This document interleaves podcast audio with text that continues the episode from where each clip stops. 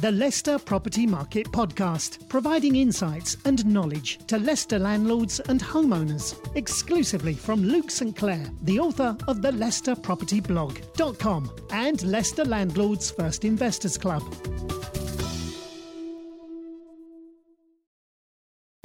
Hi, I'm Luke St. Clair from the Leicester Property Blog, and today I brought you to street number 11 in our top 20 most expensive streets within the Oadby area, and that is The Avenue.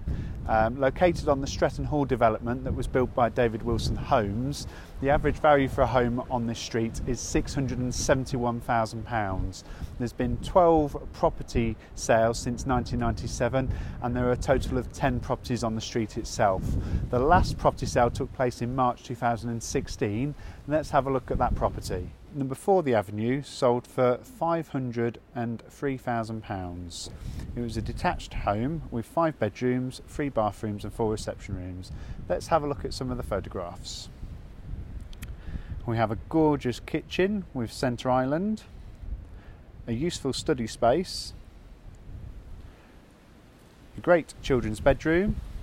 The properties on this street are detached homes, four five bedroom properties it's ideally located for Leicester Grammar School, which is just a short walk, approximately five minutes walk, um, but also access to Oadby Town Centre, where you have a local Waitrose, Sainsbury's supermarket, and also uh, fantastic shops along the parade. Please keep an eye on the Leicester Property Blog as we will be at within the top 10 next week, and we're counting down to that all important number one position. I look forward to seeing you next time.